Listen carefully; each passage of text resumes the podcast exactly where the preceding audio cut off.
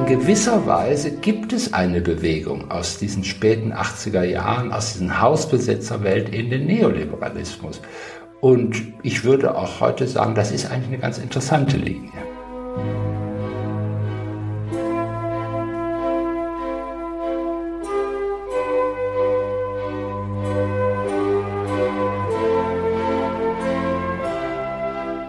Hallo, ich heiße Sie herzlich willkommen zu Augsteins Freitag, dem Podcast des Freitag am Freitag. Hier beschäftigen wir uns, wie Sie wissen, einmal in der Woche mit den Dingen, wie sie sind und wie sie sein sollten und mit den Menschen, die sie besser machen wollen.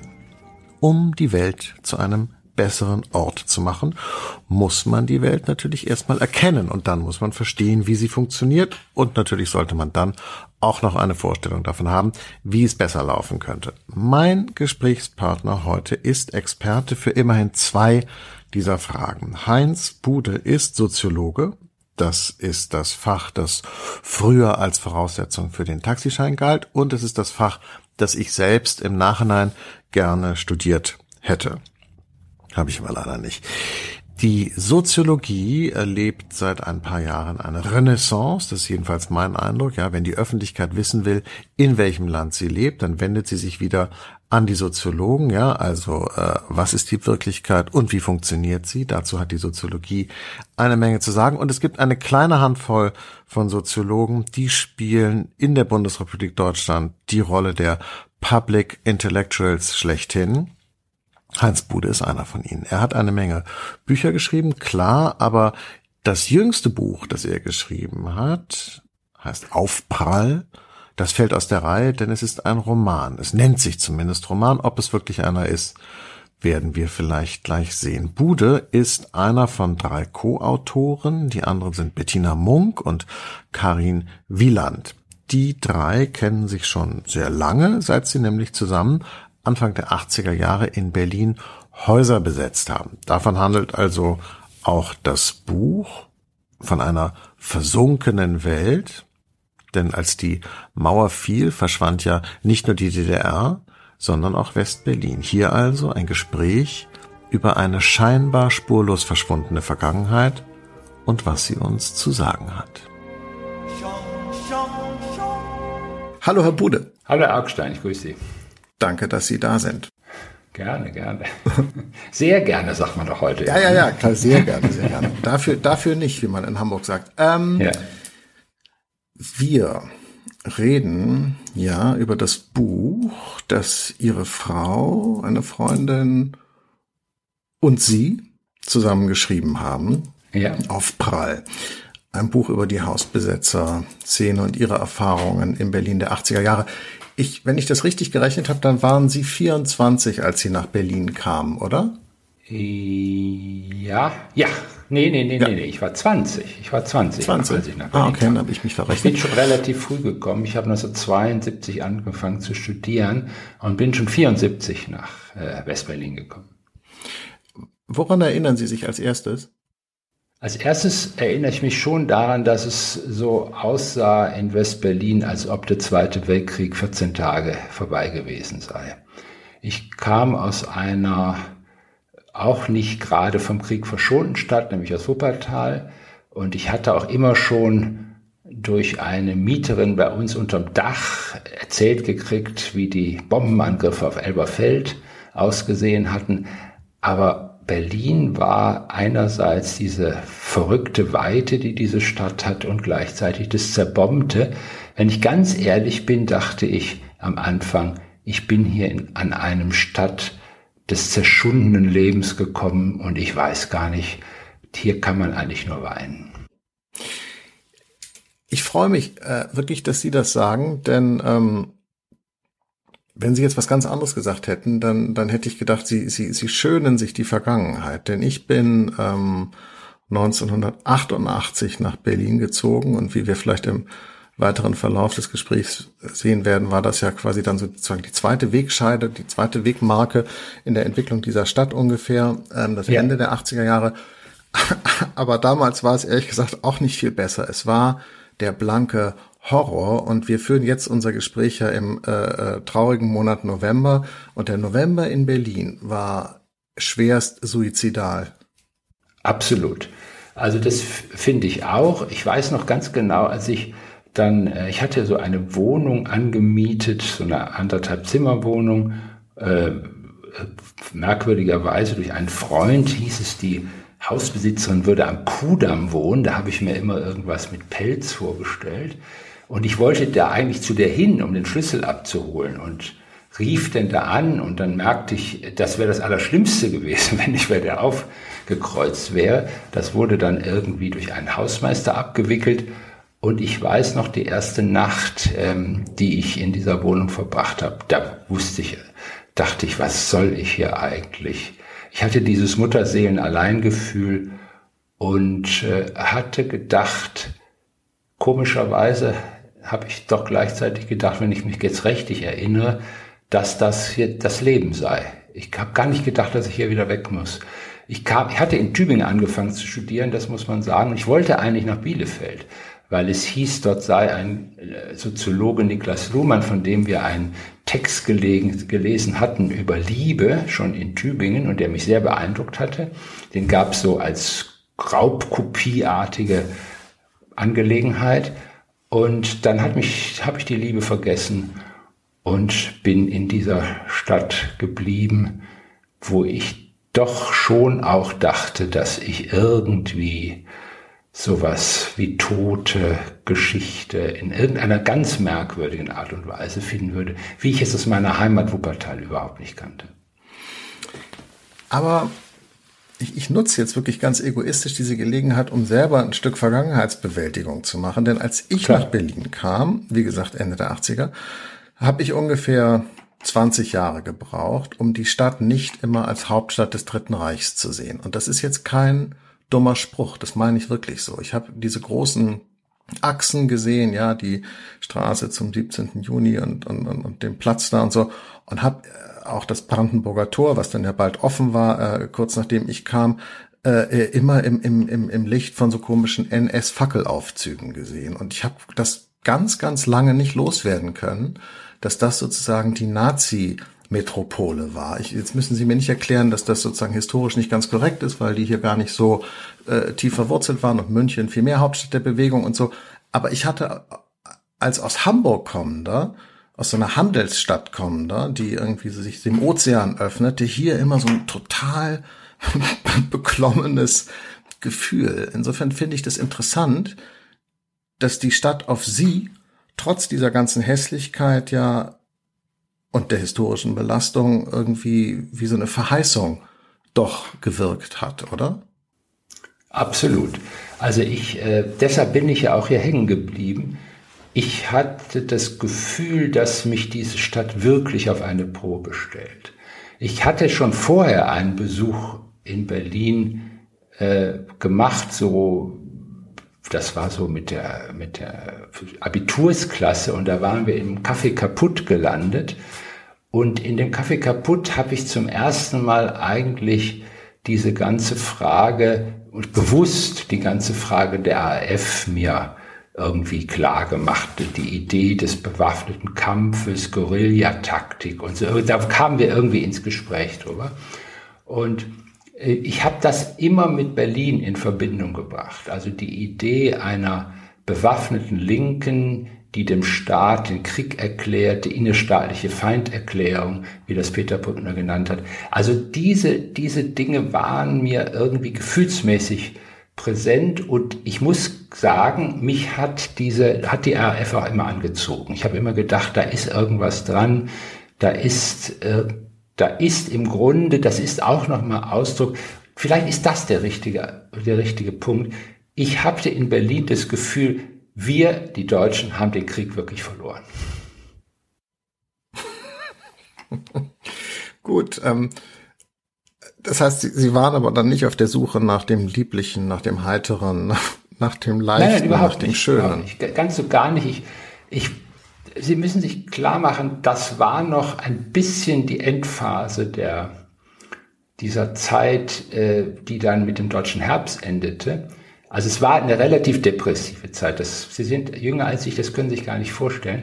Diese Helmut Schmidt-Phase war ja überhaupt nicht mehr optimistisch. Übrigens, die Phase davor war auch nicht optimistisch. Äh, das ist eines großes, ein großes Missverständnis, wenn man glaubte, die Deutschen, die deutsche Welt sei, also die Welt der Deutschen sei in den 60er Jahren optimistisch gewesen. Der Korea-Koffer, also die ganze Kunst von Joseph Beuys lebt aus dieser latenten Angst. Äh, man kann sagen, es war die, die, immer wieder die Angst vor der Katastrophe. Äh, ich weiß, meine Mutter dachte, und die war nun wirklich eine ganz normale Frau, eher nicht mal, mal vielleicht unter Mittelklasse oder noch vielleicht noch drunter, die äh, sagte, also wenn das der, der Kennedy und der Khrushchev, dann, dann bricht ein Weltkrieg aus. Und diese ganze, dieses Gefühl, dass die Katastrophe immer möglich ist, wurde er so langsam, auch nach meinem Gefühl als Heranwachsender, in dieses Gefühl der ausgebliebenen Katastrophe überführt. Und es war dieses, dieses Erwachen, dass die Katastrophe ausbleibt und man leben kann. Und das ist eigentlich, dass die Bundesrepublik auf den Weg kam. Sie müssen wissen, ich habe zwei Brüder, Jahrgang 1940, Jahrgang 1944. Der Jahrgang 1940 ist gerade gestorben vor einiger Zeit. Ähm, auch ganz wirklich auch eher einfache Leute dann. Die sind beide im im Krieg geboren, also Kriegskinder, Jahrgang 1940, mein älterer Bruder, Jahrgang wie Rudi Dutschke und mein mittlerer Bruder, der noch lebt, Jahrgang 1944, die sind auf äh, Fronturlaub meines Vaters äh, entstanden. Und ich bin mit Jahrgang 54 im Grunde die Verkörperung einer eines neuen Anfangs, also deshalb bin ich auch Bildungsaufsteiger geworden. Meine Mutter dachte auch immer, es wäre ganz nett, wenn der junge Bischof würde. Ich habe auch anfänglich Theologie studiert, bin Katholik auch und äh, bin in einer protestantischen Stadt, äh, pietistischen Stadt geradezu groß geworden.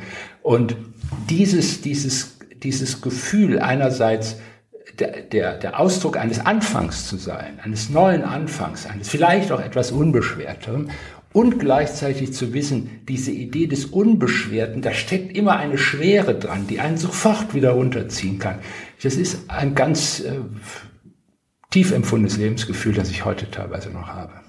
Es gibt in Berlin, vor allen Dingen in der Berliner Folklore, wenn man heute zurückguckt auf die Stadt und auch auf die Zeit, die Sie beschreiben in dem Buch, einen Kult des Hässlichen, eine, eine Verherrlichung des Kaputten. Ja, ich meine, es ist ja auch kein Zufall, dass das Café, an das Sie sich als erstes erinnern, in Berlin Café kaputt hieß.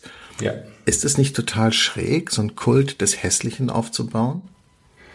Ähm, ich habe das nie als Kult des Hässlichen verstanden.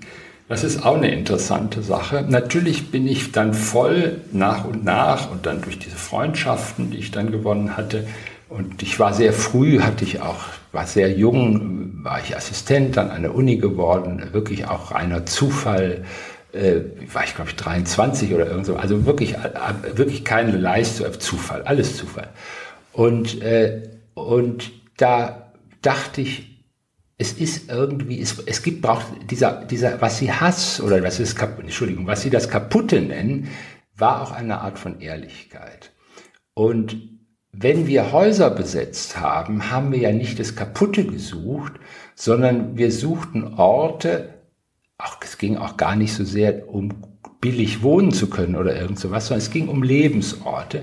Und dann fand man Lebensorte vor, die wirklich nicht belebt waren, um nicht zu sagen, die waren eigentlich äh, menschenabweisend in ihrem Zustand. Und der Versuch, unter diesen Bedingungen sich einen Ort für ein anderes Leben aufzubauen, das war die größte Herausforderung. Und das war eine Hässlichkeit, die dann überhaupt nicht ästhetisch oder irgendwie war, sondern die mit diesen Umständen zu tun hatte. Man musste da wirklich zurechtkommen in diesem, in diesem Dreck und in dieser schwierigen Situation. Und äh, ich habe irgendwie so ein Kult des Hässlichen habe ich eigentlich nie nachvollziehen können. Der Punk hatte was Direktes. Der Punk hatte was Unmissverständliches. Der Punk hatte auch was Kompromissloses. Ich habe das Hässliche war nie so mein Punkt. Also das, das habe ich nie so empfunden. Das ist, glaube ich, jetzt anders. Natürlich gibt es ein Wiederaufleben von Pop, Pop äh, äh, von Pop-Accessoires im Sinne des Punks. Das stimmt. Es gibt so eine latente Wiederkehr des Punks. Und es gibt auch Leute, die eindeutig sagen, gegen einen Kult des Schönen, einen neoliberalen Kult des Siegreichen setzen wir einen Kult des Hässlichen und des sich Herzeigens in der Weise, wie man ist, völlig ungeschönt, teilweise auch provokativ. Das habe ich alles nicht so damals empfunden. Und ich glaube auch, meine Frau hat das, hätte das nicht so gesehen. Und Bettina Munk hätte das auch nicht so gesehen.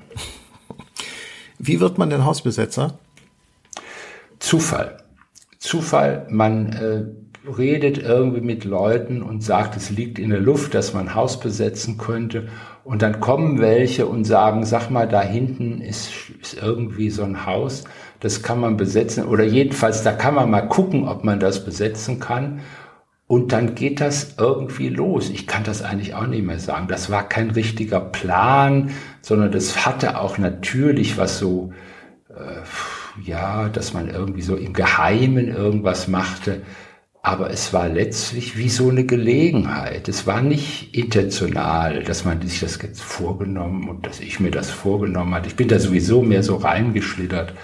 Also es, ich kann, kann daraus keine, keine Suche machen. Das wäre falsch. Es war eher ein Finden als ein Suchen. Äh, okay, aber ich meine, äh, das ist, spielt ja auch eine wesentliche Rolle in dem Buch, äh, was Sie als Co-Autor mitgeschrieben haben, ähm, das politische Statement, das politische Programm. Wenn ich Richtig, jetzt so zuhöre, dann habe ich das Gefühl, das ist so eine beiläufige, ist halt so passiert. Ich, ich, ich, naja, ich dachte, Sie hätten sich dabei was gedacht. Na, ich war ja sozusagen der Ideologe der Gruppe immer. Das sehen Sie ja auch also ich jetzt als Person, aber wenn wir auf, auf den, von dem Buch her sprechen, da gibt es eine Figur Thomas, die eine gewisse Überschneidung mit mir hat. Ähm, das ist in dem, es ist so ein bisschen undurchsichtige Figur, teilweise auch nicht sonderlich sympathisch. Das ist so eine, der so dabei ist, äh, der die Universitätswelt an der FU kennt und irgendwie sich immer so ein Dreh draus machen will. Der will da irgendwas verstehen an dem, was da vor sich geht. Und dieser Thomas hat den richtigen Impuls, dass es ein Ende sein musste mit der Depression. Also dieser, der Tunix-Kongress war wirklich das Zusammenfallen jeder Art von utopischer Politik, jeder Art von kritischer Politik, die wüsste, wie es nun kritisch zu sein hätte, wie die Verhältnisse in Deutschland zu gestalten wären, und man war wirklich am Nullpunkt angelangt. Und dann verhieß einen, verhießen einem solche Dinge wie die Antipsychiatrie, Basalia, ich bin dann auch mal in äh, Bologna gewesen mit einem Freund. Das war so das Zentrum der Antipsychiatrie. Dann das Thema Madness, Sadness and the Family, dass man sagte, was ist in dieser Familie? Was gibt es da für Untiefen drin? Also man entdeckte all das, was Michel Foucault sehr viel, sehr, sehr viel später biopolitische, einen biopolitischen Zuschnitt der Politik genannt hat. Und diese das war eher der Versuch zu sagen, kann es irgendeinen Neuanfang geben? Und da war Hausbesetzen den Versuch, diesen Neuanfang wirklich von Grund auf herzustellen. Und zwar in der Absage von allen Arten von 68er Stilen, die wir irgendwie als so ein Stil von pfeifenrauchender Nachdenklichkeit oder sogar noch schlimmer, kortbewusster Überheblichkeit wahrgenommen haben. Ist interessant, nicht? Weil wenn wir heute an 68 denken, oder meine Generation auch schon früher an 68 gedacht hat, haben wir natürlich vor allen Dingen äh, Auseinandersetzungen mit der Polizei äh, im Kopf gehabt und nicht so sehr das nachdenklich Pfeifenrauchende. Das stimmt schon, aber Sie müssen sich vorstellen, wir waren ja die Generation, die Babyboomer. Das ist, Aufprall ist ja auch ein Entwicklungsroman von Babyboomern. Und die Babyboomer haben die 68er sozusagen als diese Fashion Referendare kennengelernt, die sicherlich auch was Interessantes, was Herausforderndes hatten. Und dann gerieten wir alle in, dieses, in diese komische Welt der Parteiaufbauorganisation. Also ich weiß noch genau, als ich an der Universität Tübingen anfing, da wurde mir gesagt, und ich wollte, ich bin zu, äh, wohlgemerkt, ich habe katholische Theologie. Josef Ratzinger war gerade nach Regensburg abgedampft. Und ähm, man sagte, ja, du musst jetzt sowieso erstmal einen Kapitalkurs machen. Ja, in der Fachschaft The äh, katholische Theologie, erstes musste man einen Kapitalkurs machen. Und dann waren schon diese komischen Leute aus diesen maoistischen, sektenartigen Veranstaltungen, die dann irgendwie so, die hatten zwar ganz nette Mädels, aber teilweise auch solche, die dann so, so leise immer so, so fast so ein bisschen, äh, so, so spirituell reinblicken konnten. Und das waren diejenigen, die sagten, man muss auch mal für den Klassenkampf äh, eine arrangierte Ehe eingehen. Das kriegt die schnell raus. Und ich fand das absolut grässlich und dachte, was sind die, was sind das eigentlich im Grunde für kaputte Leute, die so denken? Und die Lösung für mich, weil ich ja immer versuchte, als sozialer, als Bildungsaufsteiger irgendwie Dreh für mich gefunden zu finden, war die, die Idee, ich werde also trotz KIST, gehe in die GIM und dann war ich quasi in der FDP der Linken gelandet und konnte irgendwie mich auch mokieren über diese, über die Maoisten und natürlich besonders das war dann in Berlin auch ein, ein Thema. Da waren ja auch diese SEW-Fritzen äh, relativ stark, darf man nicht vergessen. Ich habe dann später übrigens in meinem ganz viel späteren Buch über 68 auch mit einer Frau gesprochen, die dann in einer psychotherapeutischen Beratungsstelle arbeitete, die dann äh, mir dann zugegeben hat, sie habe immer Berichte nach drüben geliefert über den psychischen Zustand von Studierenden. Und ich habe gesagt, sag mal, wie wie kaputt und wie krank wart ihr eigentlich? Und dieses, dieses Gefühl, im Grunde mit einer Generation zu tun zu haben, wenn man genauer hinguckte, dass da alles irgendwie nicht stimmte und die letztlich uns diese furchtbare Depression Episode der 70er Jahre gebracht haben mit dem Ende der RAF, die auch gleichzeitig, gebe ich zu, mich auch irgendwie interessiert und herausgefordert hat, das war der Suche nach etwas ganz anderem dieses, diese Idee vom Leben her, des, des vom, vom sich verändernden Leben her Politik neu zu definieren. Und da war Hausbesetzung, ich komme wieder zu dem Punkt zurück, gab es darin auch ein politisches Signal? Ja, es gab darin diesen Versuch, Politik von Grund auf neu zu begründen. Was ich auch interessant finde, ist, dass die Ära der Hausbesetzer eigentlich eine ist, die im kollektiven Bewusstsein Westdeutschlands, und da sage ich jetzt bewusst Westdeutschlands, kaum noch irgendeine Rolle spielt. Es ist alles so stark überblendet worden vom Ende der 80er, vom Mauerfall, dass man sozusagen diese Episode der Hausbesetzung fast nicht mehr im Kopf hat. Wenn man an soziale Bewegungen denkt, nach 68 und nach der RAF, dann fallen einem sicherlich die Friedens Demonstrationen ein und der Bonner Hofgarten. Es fallen einem natürlich die äh, Sachen in Gorleben ein oder vielleicht auch noch äh, Startbahn West und so, also wo ja äh, auf der Straße und mit dem Körper sozusagen äh, Einsatz geleistet wurde für politische Ziele. An die Hausbesetzung denken wir fast gar nicht. Oder ist das ein falscher Eindruck, den ich da habe? Nein, nein, ich glaube, Sie haben vollkommen recht. Das war ja auch der Impuls unseres Buches. Wir wollten eigentlich dieses, diese merkwürdige Welt West-Berlin nochmal einfangen. Und äh, es stellte sich ja dann auch im Nachdenken für uns dabei heraus, ein sehr merkwürdiger Gedanke, der sich dann beim Schreiben bei uns sich einstellte, dass man nämlich merkte, West-Berlin ist genauso untergegangen wie die DDR 1989. Und dann war dieses West-Berlin, was wir kannten, war im Grunde weg, hatte seine Existenzberechtigung verloren.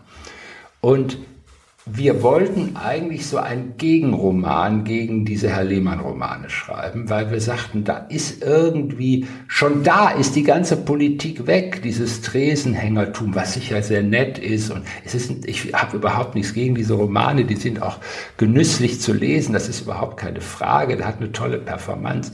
Also das ist alles klasse, aber es stimmt irgendwie auch alles nicht, weil es diesen im Grunde, und das ist etwas, was uns für die Generation selber, also für uns dann doch irgendwie eingenommen hat, obwohl wir eben, also ich, ich habe keinen und wir beide, weder Karin Wieland noch Bettina Munk, haben irgendeinen so komischen Jugendstolz. Wie, wie, wir, wie, wie ich, jetzt bin ich nochmal böse, wie die 68er den haben. Wir sind nicht stolz auf unsere Jugend.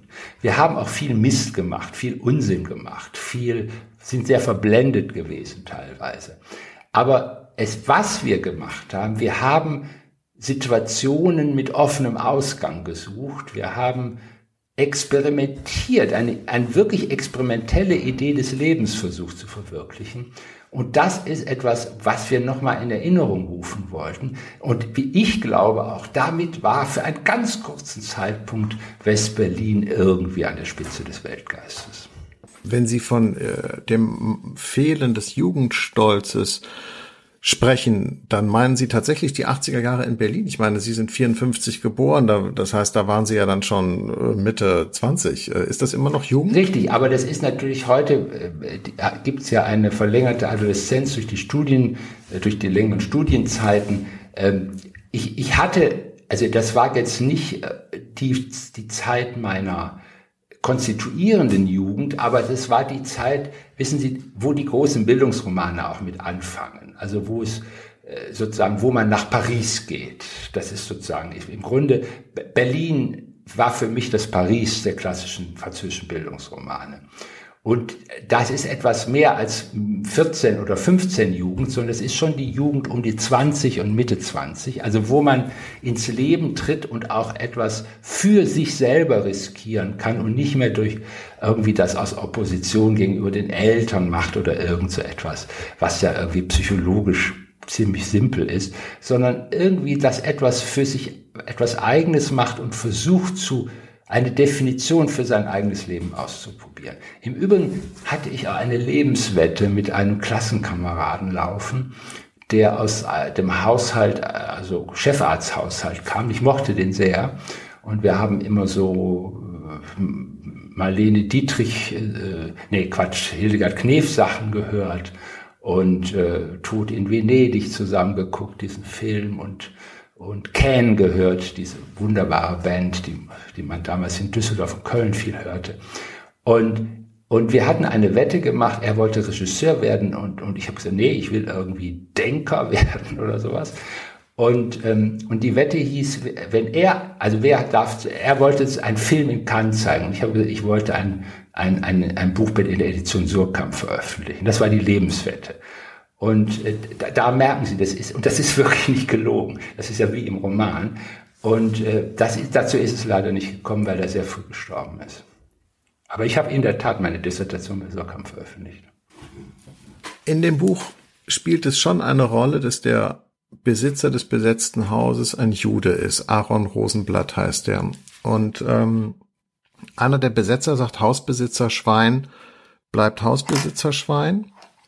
Und die Erzählerin, die da dann gerade die Erzählstimme führt, denn das Buch wird von unterschiedlichen Erzählstimmen jeweils geführt, äh, sagt, es war ihm doch egal, ob der im KZ seine Familie verloren hat.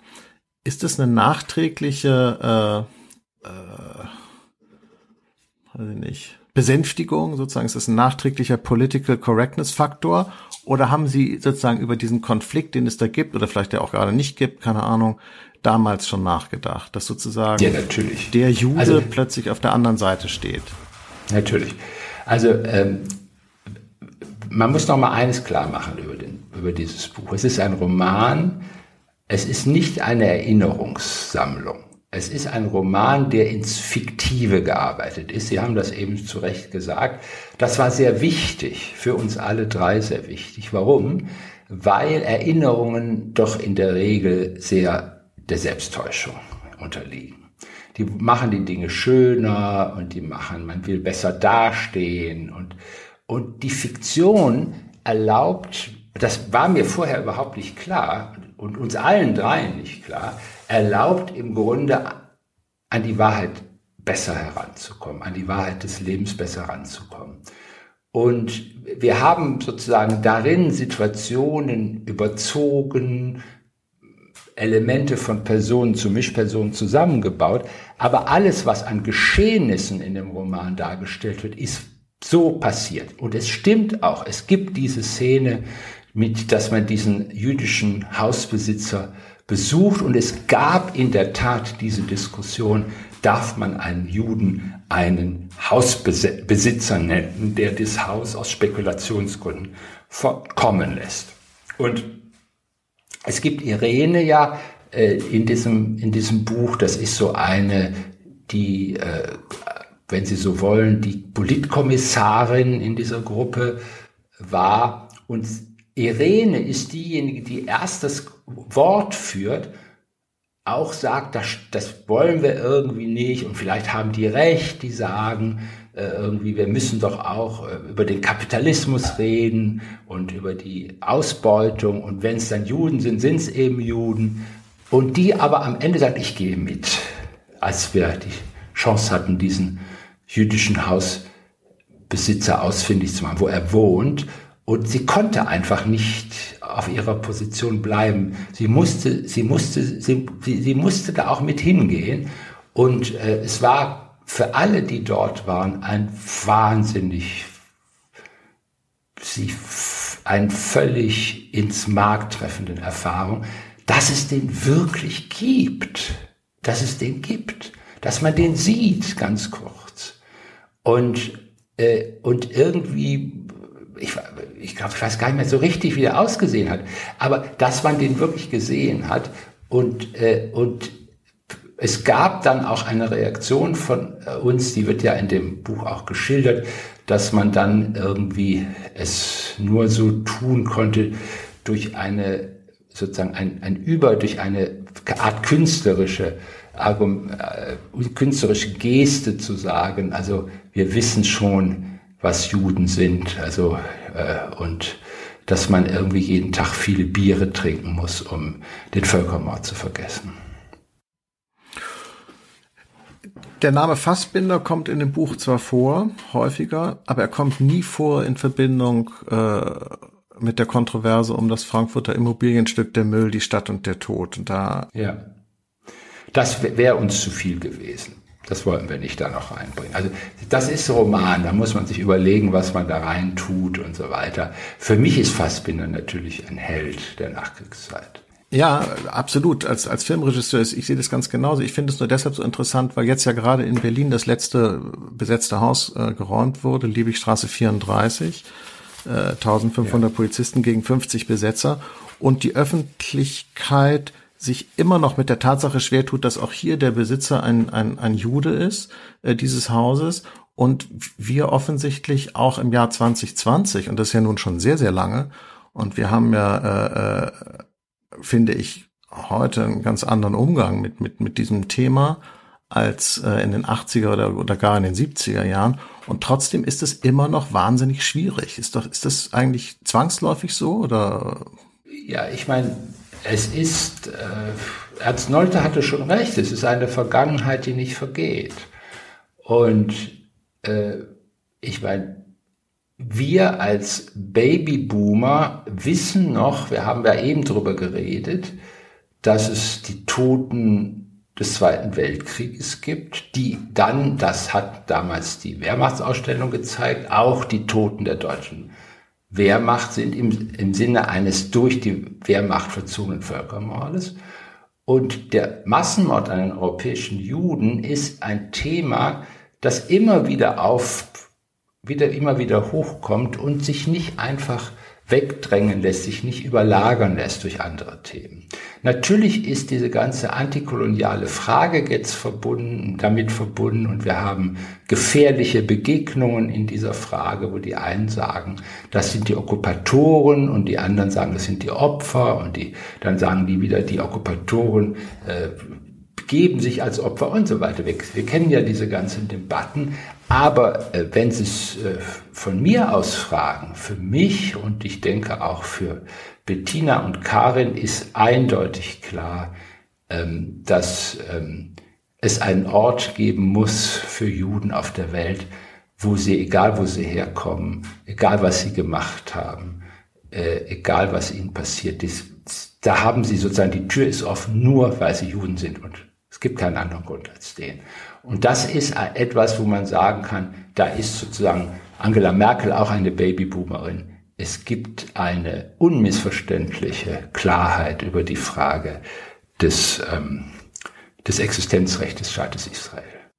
Ja, gut, da, da, darüber müssen wir jetzt ja auch äh, gar nicht sprechen. Mir ging es jetzt ja mehr um die äh, nein, mediale sagen, oder Öffentlichkeit. Nein, nein, ich meine nur sozusagen, es ist, es ist sozusagen diese Erfahrung mit diesem, mit diesem, das ist jetzt äh, natürlich, das war ein Thema der Linken da, auch immer, ne? also was Kapitalismus, Judentum und so weiter. Ähm, und natürlich war die Irene, sagte, das ist irgendwie falsch, das lassen wir uns bisschen so auch der Pentagon-Jude war schon auch da, äh, spielte da schon eine Rolle in diesen Debatten. Aber irgendwie holt uns das ein und, das, und dann einholen für meine Generation, deshalb habe ich das eben vielleicht in seiner etwas pathetischen Sequenz gesagt, äh, fordert dann irgendwann auch eine Entscheidung. Und die Entsch das kann man nicht nur irgendwie sagen, ja, das war eine schwierige Debatte, sondern das ist eine Debatte, die dazu führt, dass man sich entscheiden muss. Warum wurde aus den 80er Jahren oder warum mündeten die 80er Jahre unmittelbar in das Jahrzehnt des Neoliberalismus? Das ist ein wichtiger Punkt. Also wir haben gemerkt, dass die 80er Jahre äh, in West-Berlin, dass es da so eine merkwürdige, untergründige Bewegung immer gab. Das haben wir auch versucht in dem Roman so darzustellen, die einen immer weiter nach vorne getrieben hat. Und man wusste nicht, wohin das alles geht, so richtungslos nach vorne.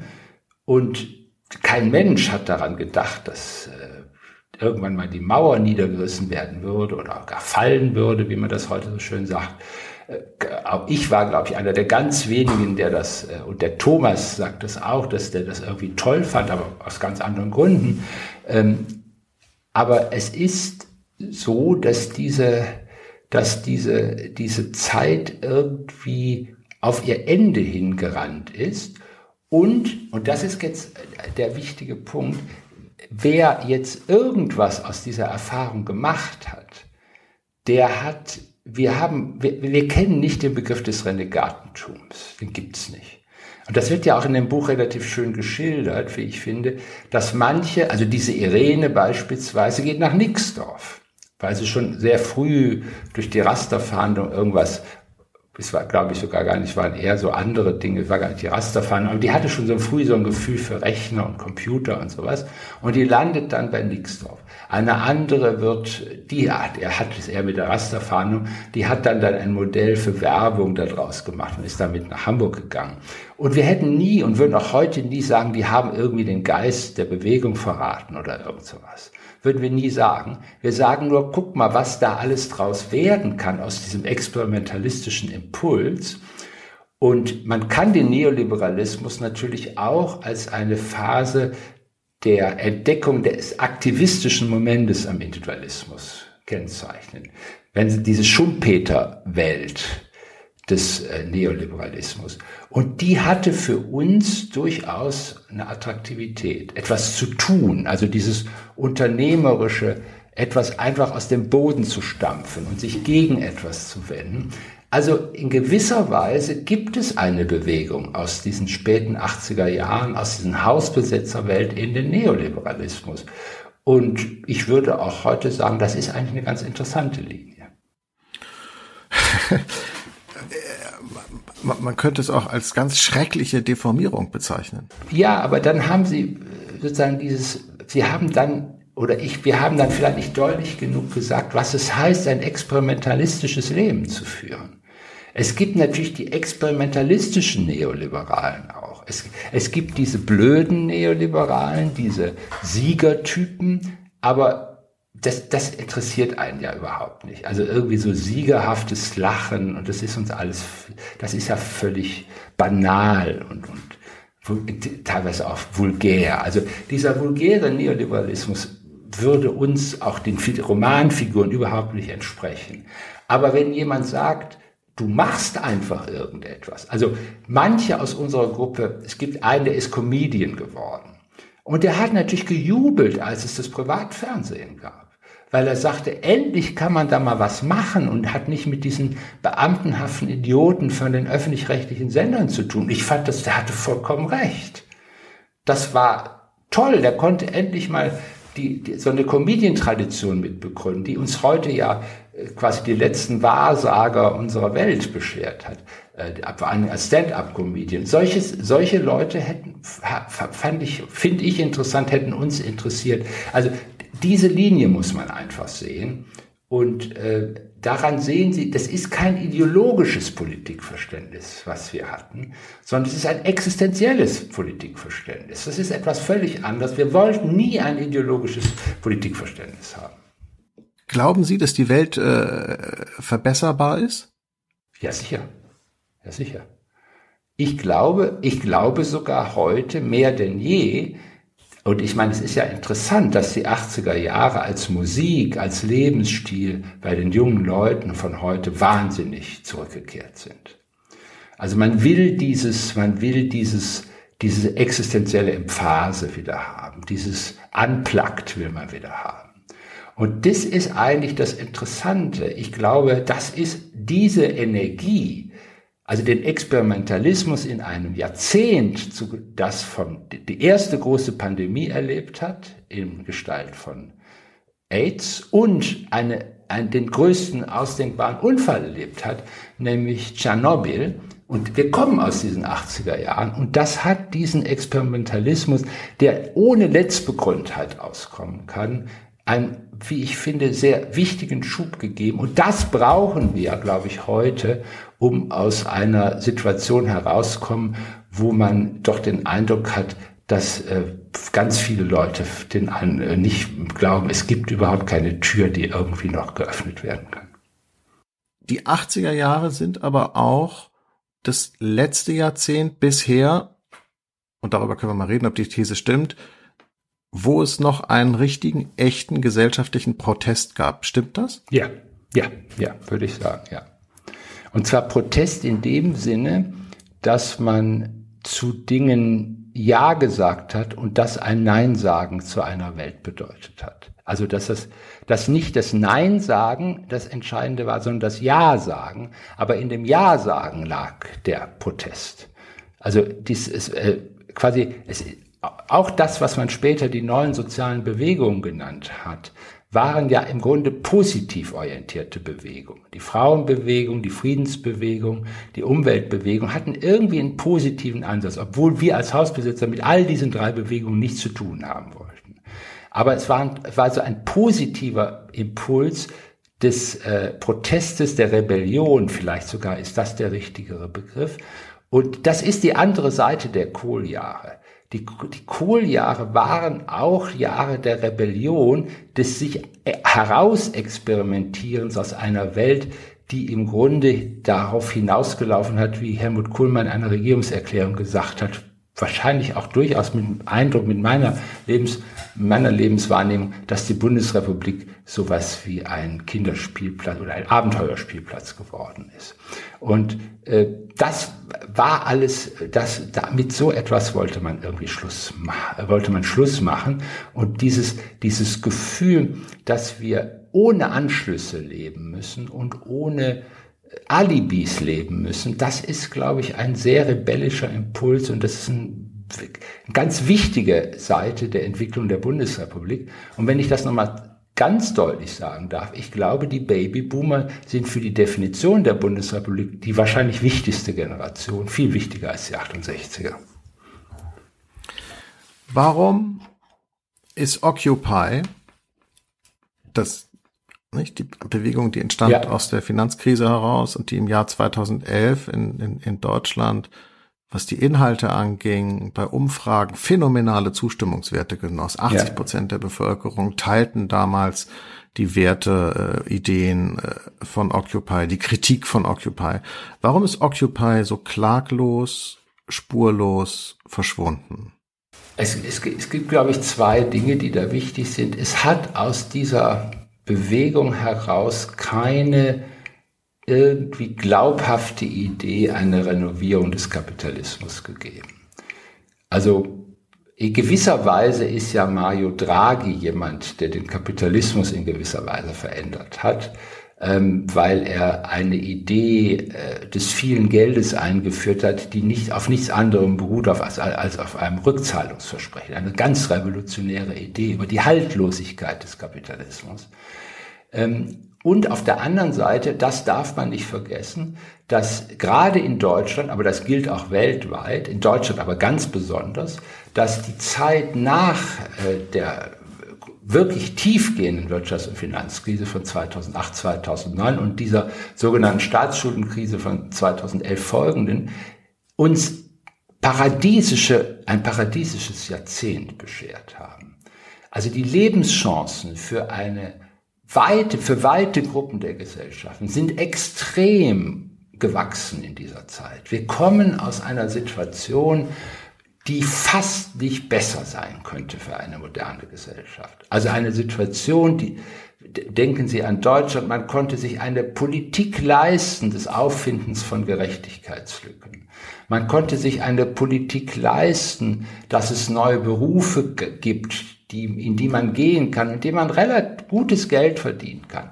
Eine Politik, die es ermöglicht hat, dass 15 Prozent der Haushalte in Deutschland äh, aufgrund von auch wenn sie keinerlei Vermögenslagen von ihren Eltern ge äh, gehabt haben, sich in außerordentlich komfortable Situationen hineinarbeiten konnten.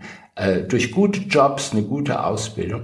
Und das ist etwas Verrücktes. Also, dass wir im Grunde aus einer Zeit kommen, wo man, wo so viel Stellen geschaffen wurden wie nie in der Geschichte der Bundesrepublik, wo von Sockelarbeitslosigkeit keine Rede mehr sein konnte. Das ist doch. Welches Deutschland jetzt, beschreiben Sie da gerade? Ich meine, ich beschreibe das Deutschland der letzten zehn Jahre. Aber da, da muss ich natürlich sofort dagegenhalten. Sie beschreiben das Deutschland der prekären Jobs und, und, und der, der sozialen Schere, die immer weiter auseinandergeht und der zunehmenden gesellschaftlichen Spaltung und das Deutschland, in dem die AfD entstanden ist als antimoderne Reaktion, wie ich finde, direkt aus diesem, aus der neoliberalen Ideologie heraus. Das Deutschland haben Sie gerade über den grünen Klee gelobt. Äh, ich glaube, das ist ein großes Missverständnis, was wir in Deutschland haben. Wir haben uns ja diese Art von Kritik von äh, der Verteilung, der ungerechten Verteilung von Lebenschancen weit in die Bevölkerung teilen können. Und wir haben ja eine Sozialpolitik, äh, die auf Schröderschen Reformen beruht hat, aber doch dann diese Situation in eine ganz andere Art von Politik umgemünzt hat, die für eine, der Versuch war, Lebenschancen für Leute zu schaffen, von denen man plötzlich erkannte, dass sie an eine Schwelle geraten sind. Also diese sogenannte, äh, die, diese Debatte über, also über gläserne Deck, äh, Decken bei Frauen, über die Frage von Exklusionen in äh, bestimmten urbanen Ballungsräumen, das ist, sind ja alles Debatten gewesen, die die Gesellschaft nicht kalt gelassen haben. Und es sind auch, es ist auch politisch darauf reagiert worden. Wir haben ja keinen kalten Neoliberalismus in den letzten zehn Jahren gehabt. Da kann doch keine Rede von sein. Es gibt in diesem Buch einen Satz, den finde ich unheimlich schön. Der kommt in Ihrem äh, äh Sprechpart äh, vor und über diesen Satz würde ich gerne zum Schluss noch mit Ihnen reden, nämlich der Satz, das Chaos ist aufgebraucht, es war die beste Zeit. Ja. Das ist genau diese Situation, dass wir eigentlich die Idee hatten, dass Chaos bedeutet, dass man die Wirklichkeit wahrnimmt, wie sie ist. Und aus dem Chaos heraus einem Möglichkeiten geboten sind. Ich weiß noch sehr genau, und der Thomas beschreibt das auch sehr schön in dem in dem Buch, dass er im äh, anderen Ufer sitzt, an der Hauptstraße und sagt, alle, die da sind, die haben alle irgendwie eine Idee im Kopf. Die einen wollen wie Künstler werden, die anderen wollen Verleger werden, die dritten wollen eine Bewegung in Gang setzen, die wollen eine Band gründen und äh, jemand will irgendwie Soziologe werden und was weiß ich. Und jeder dachte, ja, das ist möglich, wenn du das willst.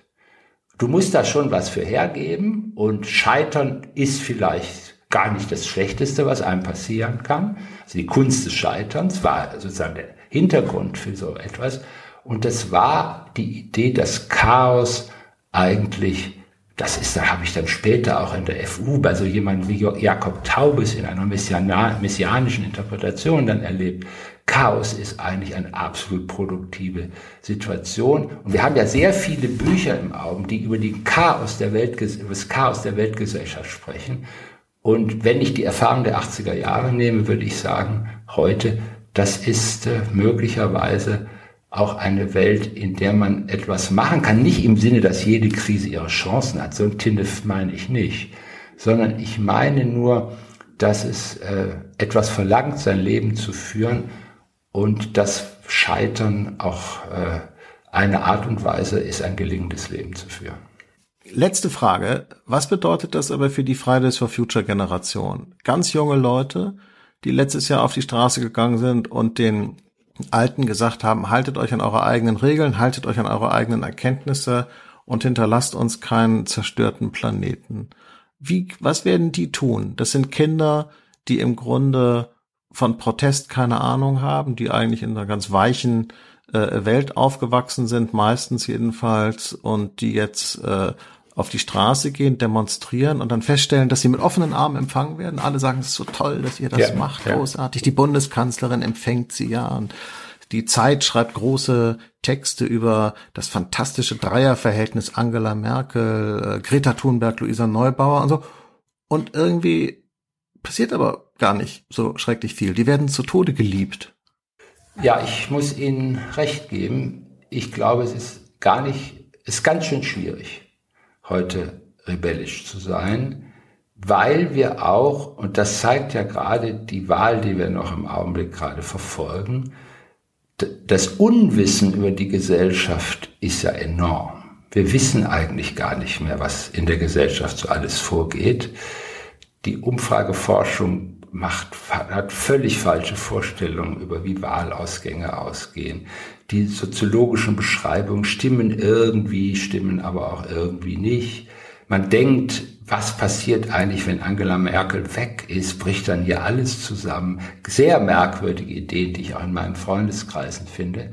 Also ich glaube, dass in so einer Welt einen unterstützten, einen unterstützten Protest hinzulegen, übrigens in der einzigen der einzige Bezugs Bezugspunkt ist Wissenschaft. Es ist eine Bewegung, die keine Musik hat, die keine Bilder hat, die kein Tanz kennt. Da würde ich sagen, ich glaube, wir stehen vor einer Redefinition von Rebellion, die irgendwie wieder mit dem Accessoire der 80er Jahre arbeitet. Ähm, die sind halt alle total schlau jetzt, die Fridays for Future Leute. Aber mit Schlausein alleine ändert man keine Welt. Herr Bude, ganz, ganz herzlichen Dank für dieses Gespräch. Bis bald. Tschüss. Tschüss, Herr Axel. Ciao. Danke.